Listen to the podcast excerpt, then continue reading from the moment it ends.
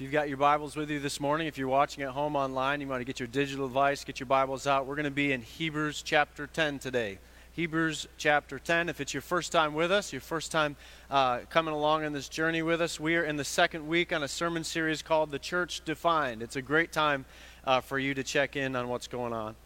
Uh, my name is Pastor Milo. It's so good to be with you this morning. I was away last week and got to go away on vacation with the family. Uh, we went to my in law's place. They've got a condo about 30 minutes away from the beach. And so it was a great time uh, to be there. They also, within their uh, development, have a community pool there in their development. And so uh, when my kids would ask us, What are we going to do today? We would either, I would just kind of tell them, Hey, there's going to be sun and water. Sun and water. And then we're just going to repeat it. You're going to do that again uh, the next day. So, one way or another, uh, we were out in the sun and we got some water as well. Rinse and repeat. And so uh, that's what we've been up to over the last week. So it's good to be back. Uh, but it wasn't all waves and sunshine. We had to actually get there and we had to actually get home. And it's a 22 hour drive uh, one way. Uh, and so uh, in our car, we have six human beings and a 60 pound dog who thinks that he's a human being. And so uh, you put all of those people in a car together, and there's a lot going on there, and it's a character development process for everybody uh, involved. And so, um, so some of you have been through that stage of life and you're looking back on it, and I don't know how, but it's fond memories when you look back on that season of life, and the rest of us have no idea uh, what you're talking about. But at the same time, uh, I'm a little bit farther ahead than some of you. And so, some of you, you need to know that the best is yet to come because right now, when you're driving down the interstate, your child is in the back. And if they're anything like ours used to be, we'd have a pacifier in each hand and a pacifier in the mouth to try to keep them from crying. And still, you'd go over a bump, and you would have thought that the car seat had burst into flames uh, the way that they began crying. And so it is nice to be past that process, you know, where all of a sudden their diaper explodes and you go through your entire week's worth of clothing uh, at one uh, exit on the gas, uh, a gas stop. It's just unbelievable uh, what you're going through. So some of you guys just need to know uh, it gets better. It gets better. We had a really good time with our family on the road. it does get better. We had a great vacation. Uh, so it was good to be back. But if I'm honest, I have to say that it wasn't uh, really relaxing. Uh, I don't do that very well. So we came back tired and happy. So we came, we came back tired and happy. And in my book, that's a good vacation.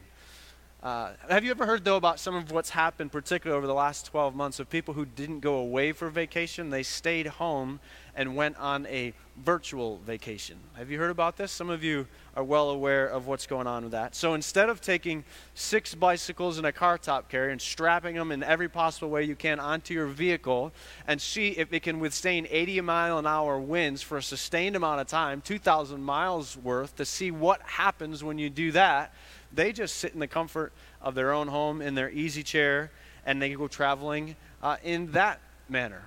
No bug bites, no sunscreen, uh, no gas station coffee, and no stop and go traffic with the gas light blinking on the dash. It's all virtual. The technology is really, really incredible. I think you'd agree with that. We can have a conversation over here while sitting over here in one side in a room, and if it's particularly if it's all set up correctly where you can hear well and you can see well, you can have someone uh, sitting over here on the other side of the globe uh, with a similar setup. If it's really good, really good sound, and it seems like you could actually be sitting across from one another at the dinner table and talking to one another.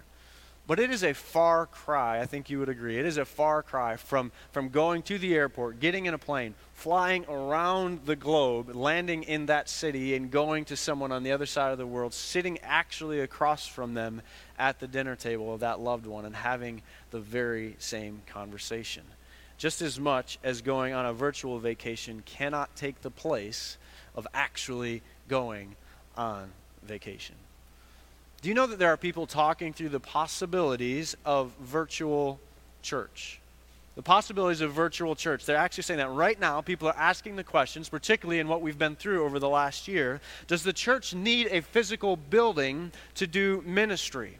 Can the church exist with a digital only footprint where there's no actual space? Could this be a better use of God's resources? Could we steward ourselves better by being a virtual church?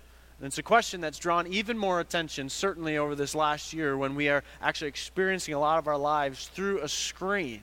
And so, as we do that, it's actually made this question seem feasible. On Wikipedia, there's actually a page called Virtual Church. It defines it this way Virtual church, also called Internet church or online church or cyber church or digital church, refers to a wide variety of ways that Christian religious groups can use the Internet to facilitate their religious activities, particularly activities like prayer, biblical discussion, preaching, and worship services. Virtual church. But what if all of eHarmony was boiled down, and, and all of a sudden, all that you had in eHarmony was reduced down to simply a Zoom call. So, if all of your online dating culminated in a Zoom call, that all happened in a virtual world and nothing happened in a physical world, don't you think that you would come to the conclusion that there is something dissatisfying about that relationship. There would be something missing. I mean, I met my wife in high school, and that's good, and we got to know each other that way. And many of you uh, met your spouse or met your loved one in a very different way. Maybe it wasn't an online platform, and that's fine, but don't you think you'd be dissatisfied if that's as far as it ever went?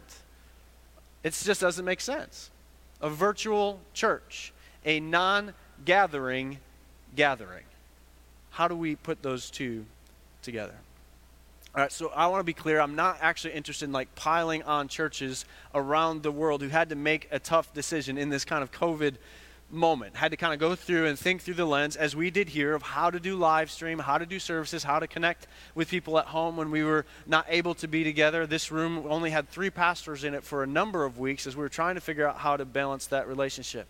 We did all of those things. But this moment of COVID should be pressing us to ask our questions a little bit more carefully. Can virtual churches exist?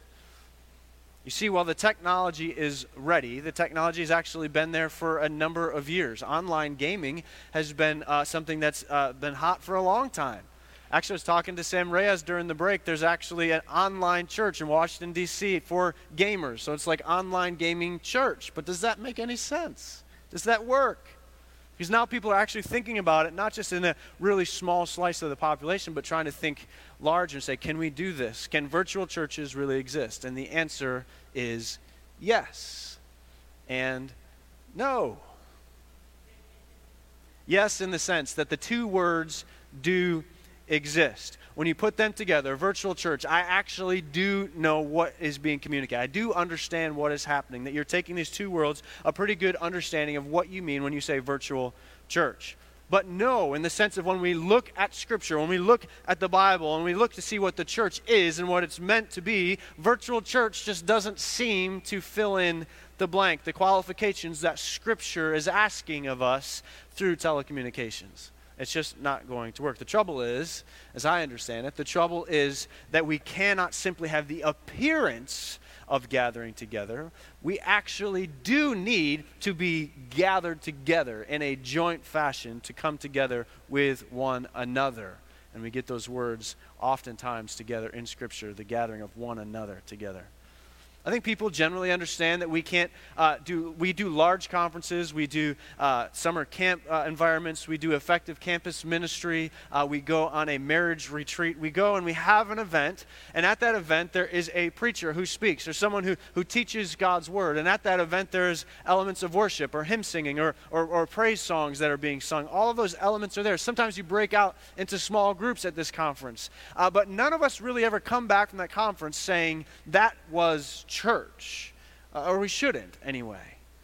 And we shouldn't do that as well with this idea of trying to interconnect with one another across the web and try to call that church. This telecommunications version of connection is not actually biblically what church was meant to be. And again, I want to be careful because I don't believe that this has been done maliciously. It's part of a descriptive word that we're trying to put together and frame something that we've never seen before, never interacted with before. And, and so when we have uh, to kind of create a new vernacular, like for instance, if, if you've got a loved one who's in a nursing home you, and you can't go physically to see them, you have a virtual visit there with them at the nursing home but we all would agree that there's something missing. There's something different. There's something that has been substituted for an actual visit with that person. It's a substitute for the real thing. The question is, is whether unwittingly is something being smuggled into our vernacular, something different, a redefinition of the church, the local church, the body of Christ. I know I've got you holding your finger there in, in Hebrews chapter 10, but I want to read you something. Uh, in just a second, we will get there, but I want you to read you something that Jesus says when he's talking to his disciples in Matthew chapter 18. Matthew chapter 18, he says, For one, excuse me, for where two or three are gathered together in my name, there I am in the midst of them. The word here in the original language, as Jesus is explaining it, when Jesus is describing those two or three people who are gathering together, in the original language, in the Greek, as he is speaking in Greek, he uses the word ecclesia. Now, if you've grown up in the church or have any level of biblical uh, understanding that's a little bit deeper and you've studied some of these words before, you're familiar with this word because it's the same word, the Greek root word that we get translated into English for the word church, ecclesia. And so, being gathered together with two or three, is Jesus putting the words together, even in that sentence, when he is saying, When two or three are gathered together in my name, he's calling this an ecclesia, there I am. He says, In the midst of them, I'm there with them. He's saying this very specifically, very intentionally. Gathered together, there I am. Even the definition of the word I am. Now, now God has called himself I am all through the Old Testament now, but I am is now available to when two or three are gathered together. I realize, I understand your eyes are starting to roll back in the back of your head. I'm, I'm belaboring this point. I'm over pushing and pushing it to the point. But I want us to see that in this kind of COVID environment, this COVID moment that we're at, this situation that we're in is a situation that our church here, Randall Church, 6301 Main Street, nearly 200 years old, never ever had to deal with before. This heritage of faith would have never considered the space that we're in right now. While there are some people who are liking the convenience of being able to check in from home, to be on vacation and check in, and, and to be away and still be able to tune in and feel like they're a part of what's going on. Others are actually looking at things and are, are actually really aware of something that is lacking. And it forces us to consider what is that? Or why is that? You see, when life throws challenges at people, and when life throws challenges at the church, it forces us to take a moment and to reflect on God's word. It takes a moment to tell us and see what is it that we actually believe. So, what is it that we actually believe about the church? And how do we define church? I'm glad you asked. Hebrews chapter 10. Hebrews chapter 10. Thanks for your patience. We're going to begin in verse 19.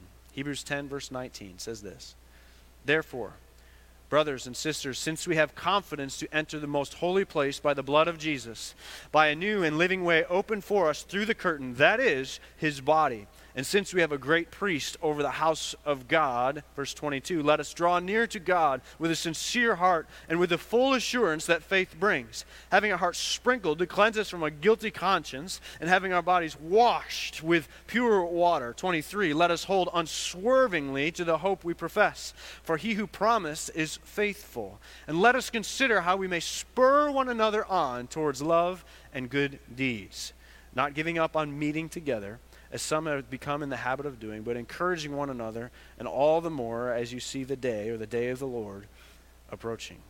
Dear Lord, we thank you for your word this morning. We pray that it would challenge us. We pray that we would be encouraged uh, by it. Lord, it was sharper than a two edged sword, that it would pierce us this morning and change us because of the work that you are doing here in our midst. In Jesus' name we pray. Amen. The book of Hebrews is written to the first century group of believers who are under intense persecution. They are going through difficult things. They are feeling the looming clouds of opposition all around them. This is the, the early church. And in many ways, the book of Hebrews is like one long sermon that just kind of goes through and encourages and warns and, and extols the followers of Jesus that they need to be faithful while enduring hardship. And some of the strongest language we find in Scripture, the strongest warnings we find in the New Testament, uh, are, are here in the book of Hebrews. And yet, some of the most eloquent verses having to do with the supremacy of Christ and the beautiful thing and the mystery of Christ and what's been accomplished on the cross.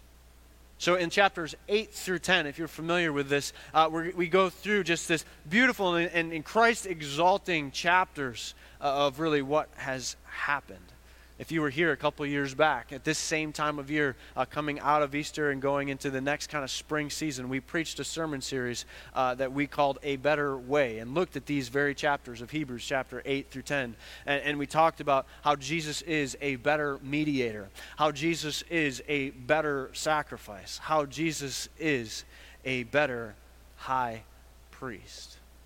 And so, here in chapter 10, the writer of Hebrews, he kind of addresses the gathering of God's people, and he's going to kind of summarize, or she may uh, summarize exactly uh, what's going on. So, the verses that I just read give us two distinct purposes for why would we gather together for worship. And here's the first purpose we gather to rehearse the gospel. We gather to rehearse the gospel.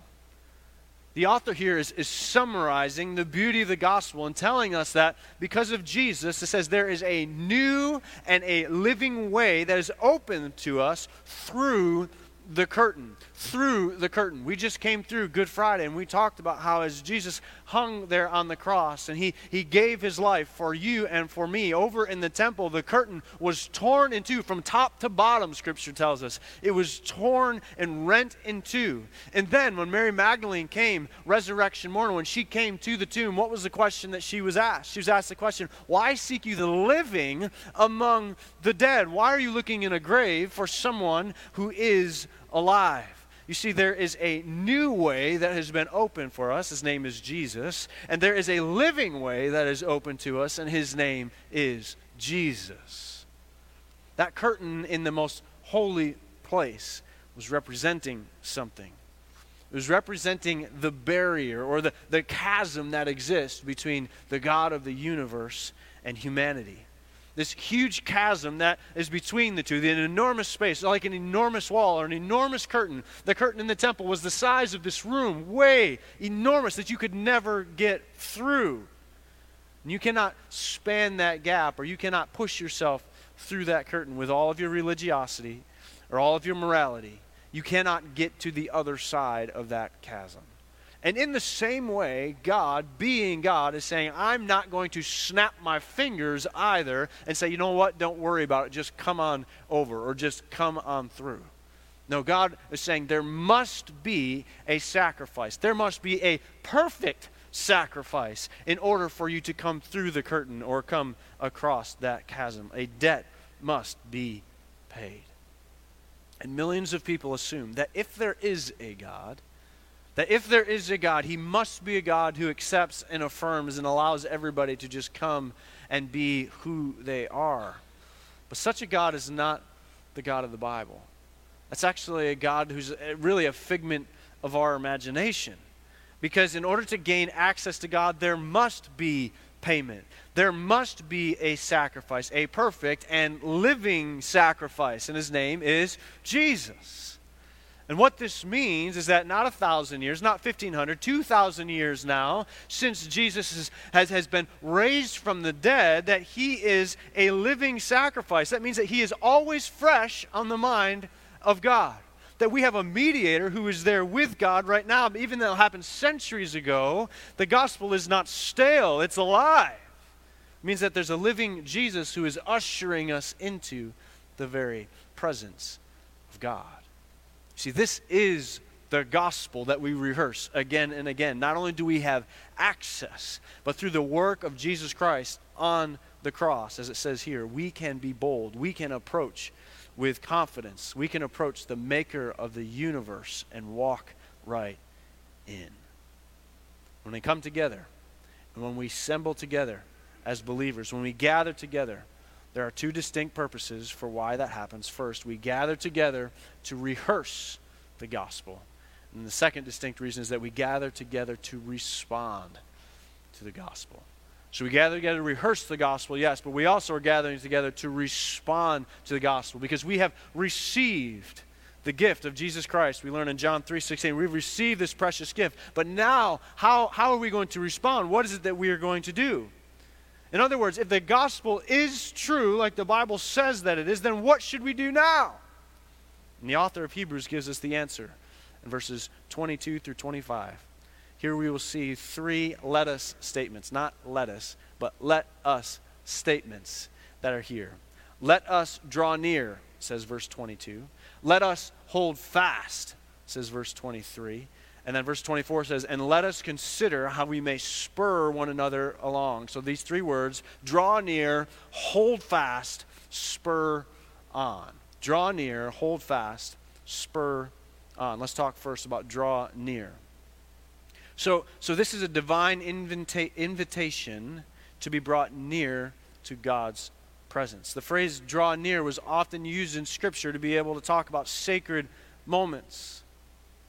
When Abraham is told to come to Mount Sinai, he is told to draw near when Moses is there in the wilderness and, and there's a, a burning bush, he is told to, to come near, to draw near. When the people of Israel assemble uh, and they are told to come and see the tabernacle and that the holiness and the glory of God would, would reside there in the tabernacle, they were told to draw near. Uh, when the church, as they consider themselves and they talked about themselves, they said to be uh, taken from the world, to come and draw near, be the called out ones, come out from the world, be drawn near. You see that worship and his, his historical roots is all about drawing near.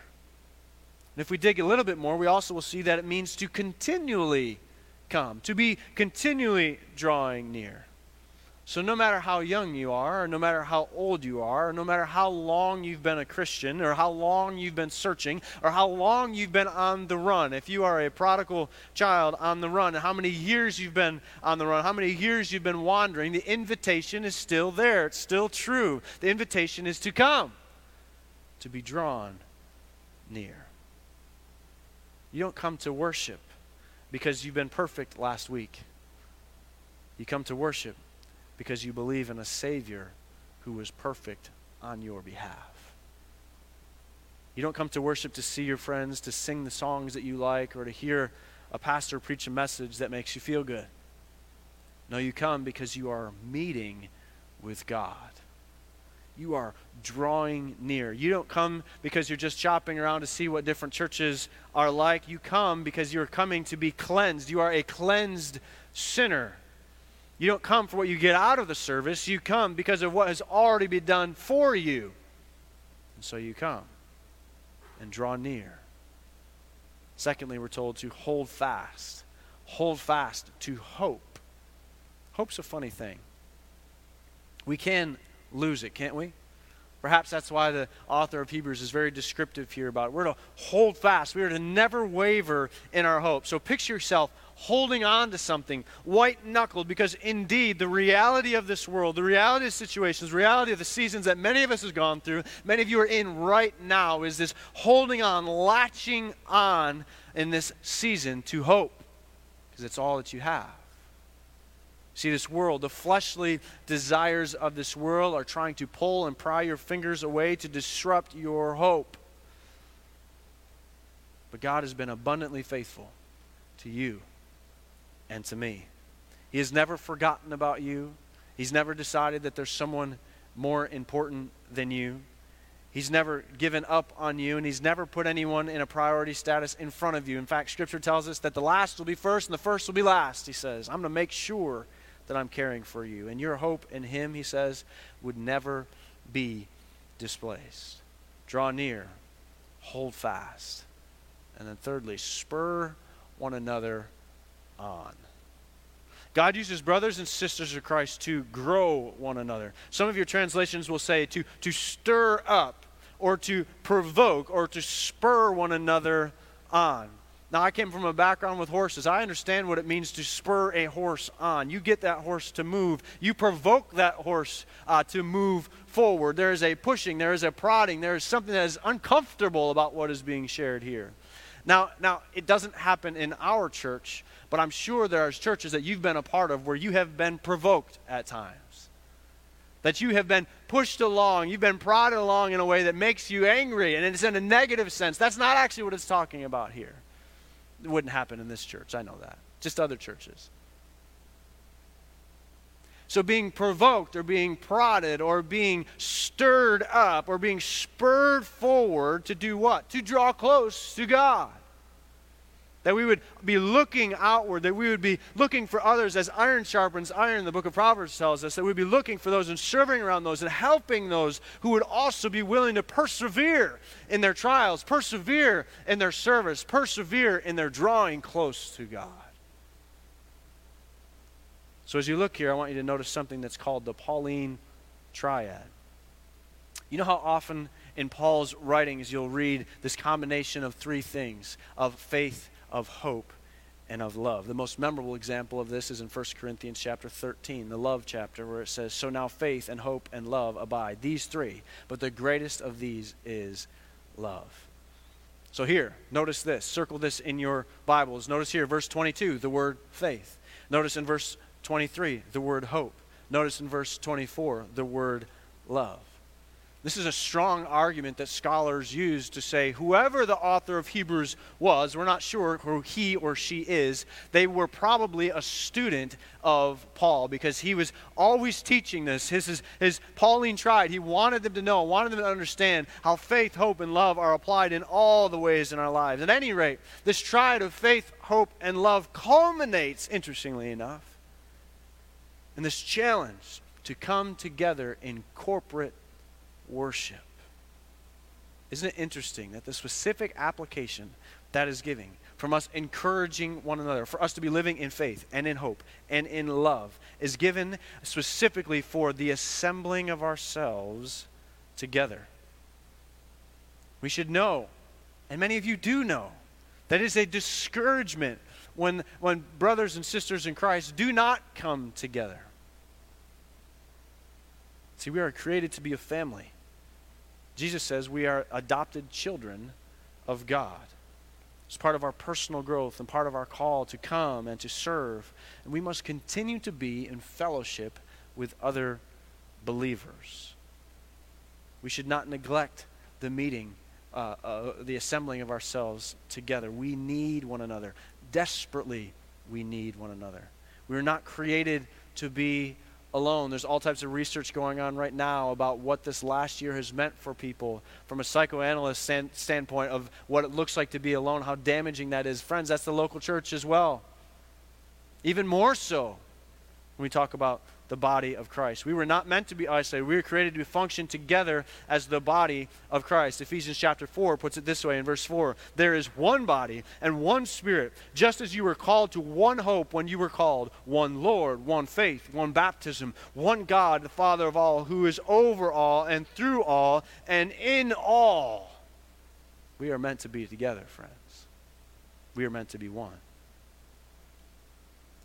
Like I said, our family took a, vacation last week, went to the beach. Not a virtual vacation, an actual vacation. I got sunburn. It peeled off. but on our vacation this week, we enjoyed the sun, we enjoyed the sand, we enjoyed the waves.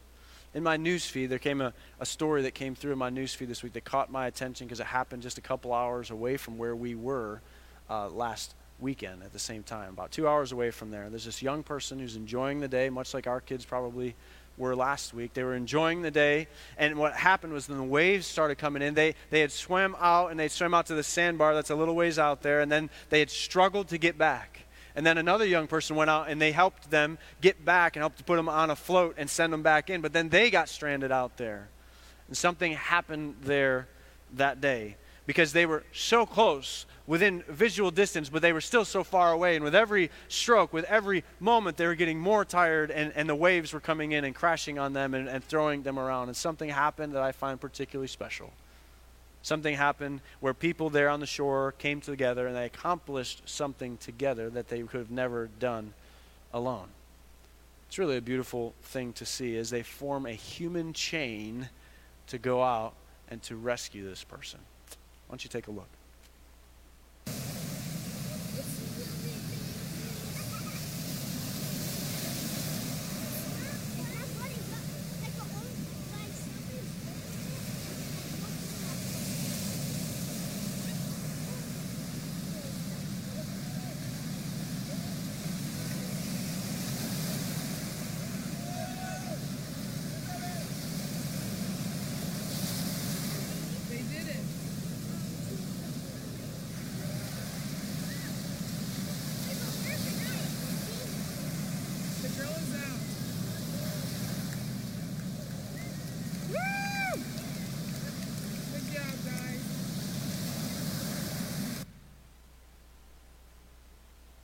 beautiful, isn't it? The dad who's on the shore, the parents that are on the shore, they would love to reach out and be able to pull their child back to safety. But they can't. And so what happens is the body comes together and extends that arm all the way out to be able to rescue that person. Ephesians chapter 5 verse 15 puts it this way. Be very careful then how you live. Not as unwise, but as wise. Make the most of every opportunity because the days are evil. Therefore, do not be foolish, but understand what the Lord's will is. Do not get drunk on wine, which leads to debauchery. Instead, be filled with the Holy Spirit. So don't be filled with wine, but be filled with the Holy Spirit, speaking to one another with what? With psalms and hymns and songs from the Spirit. Sing, make music from your heart to the Lord, always giving thanks to God the Father for everything in the name of our Lord Jesus Christ. Friends, there are all types of things in this world that will pull you back and forth. The waves will come in and they will knock you off your feet, and you think you're going to be okay to swim back to shore, but you're not going to be able to make it. And so, what you need as things are going in every direction, you need to know that there are people who are drawing near, holding fast, and spurring one another on towards you. So you may be watching this morning. We, we certainly are streaming here this morning and we record our service. So this will be shared via podcast this week. So you're going to get this one way or another, whether it's in person or later. Friends, it's time for you to come back to church. It's time for you to come back. This, this virtual thing, this, this online dating relationship, it works for a short amount of time, but it needs to go somewhere. We need to be uh, more than that. And it's a great augmentation for what the church is doing, but it is not a substitution for what the church looks like in Scripture. And so we need you to come back. We want you to come back, and we're doing all that we can for things to be as safe as they possibly can. All the safety measures that are there when you go to the grocery store, or there when you go to the hardware store, or there when you go to a restaurant, we're doing it. We're making sure that it's safe, but you need to come back. You need to come and be gathered together with fellow believers in Christ, brothers and sisters in Christ. And if by some chance you're listening today and you, you're partnered with or you're in covenant with another body of Christ, another uh, relationship, uh, we, we need you to go back. Go back to church there.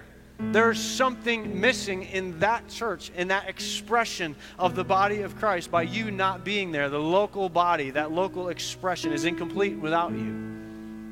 It's time for you to re engage. And if you're here this morning, you're sitting in the room, you're listening to my voice, and you're thinking, yeah, preacher boy, you get them. There's something here for you as well. Let me remind you of this today's challenge is twofold. We are not here simply to gather to rehearse the gospel. That is part of why we are here, but we are not here just to rehearse the gospel because what is the end in that? No, we need to spur one another on. We need to prod and push one another on towards the fellowshipping of one another together in love and in good deeds. We gather to respond to the gospel, not to rehearse the gospel. So this morning, the challenge is will you draw near? Let us draw near. Let us hold fast. Let us spur one another along. And all the more as we see the day of the Lord approaching. Dear Lord, we love you. We thank you for your word. We thank you for the way that you are challenging us here this morning. Lord, it's my prayer today that, that this will increase, this message will increase our love for you as our Savior. Lord, it's my prayer that it would be an encouragement to the faith. Lord, death, sin, sickness, every form of evil will be done away with on that day when Jesus returns. So we pray for that return. We pray for you to come and establish your kingdom. No more tears, no more pain, no more despair. We're gathered here this morning to rehearse the truths and the promises of the gospel, Lord.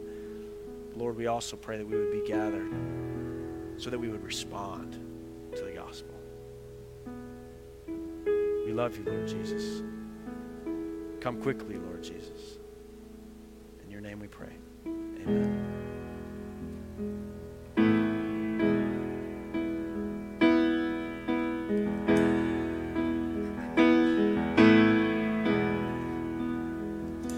Lord, I come